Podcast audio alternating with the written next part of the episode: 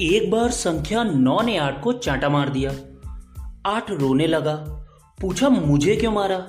तब नौ ने कहा, मैं बड़ा हूँ, इसलिए मार दिया।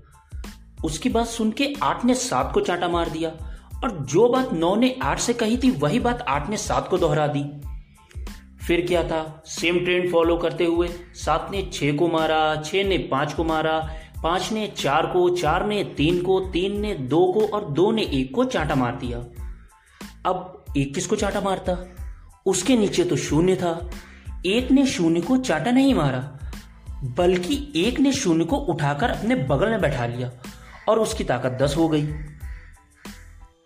अब अगर दस चाहे तो नौ को भी चाटा मार सकता था। पर फिर एक बार उसने ऐसा नहीं किया, क्योंकि वो जानता था एक दूसरे के लिए जीने का नाम ही ज़िंदगी है। और फिर बदला लेने में कैसा मज़ा? मज़ा तो तब आएगा जब सामने वाले को ही बदल दिया जाए। हेलो दोस्तों मैं रिकी एक डिफरेंट प्लेटफॉर्म से आपका स्वागत करता हूँ। जल्द ही मैं आपसे अपने पॉडकास्टर्स के माध्यम से भी रूबरू होऊँगा। Till then wait for me and after then stay with me after then stay with me bye bye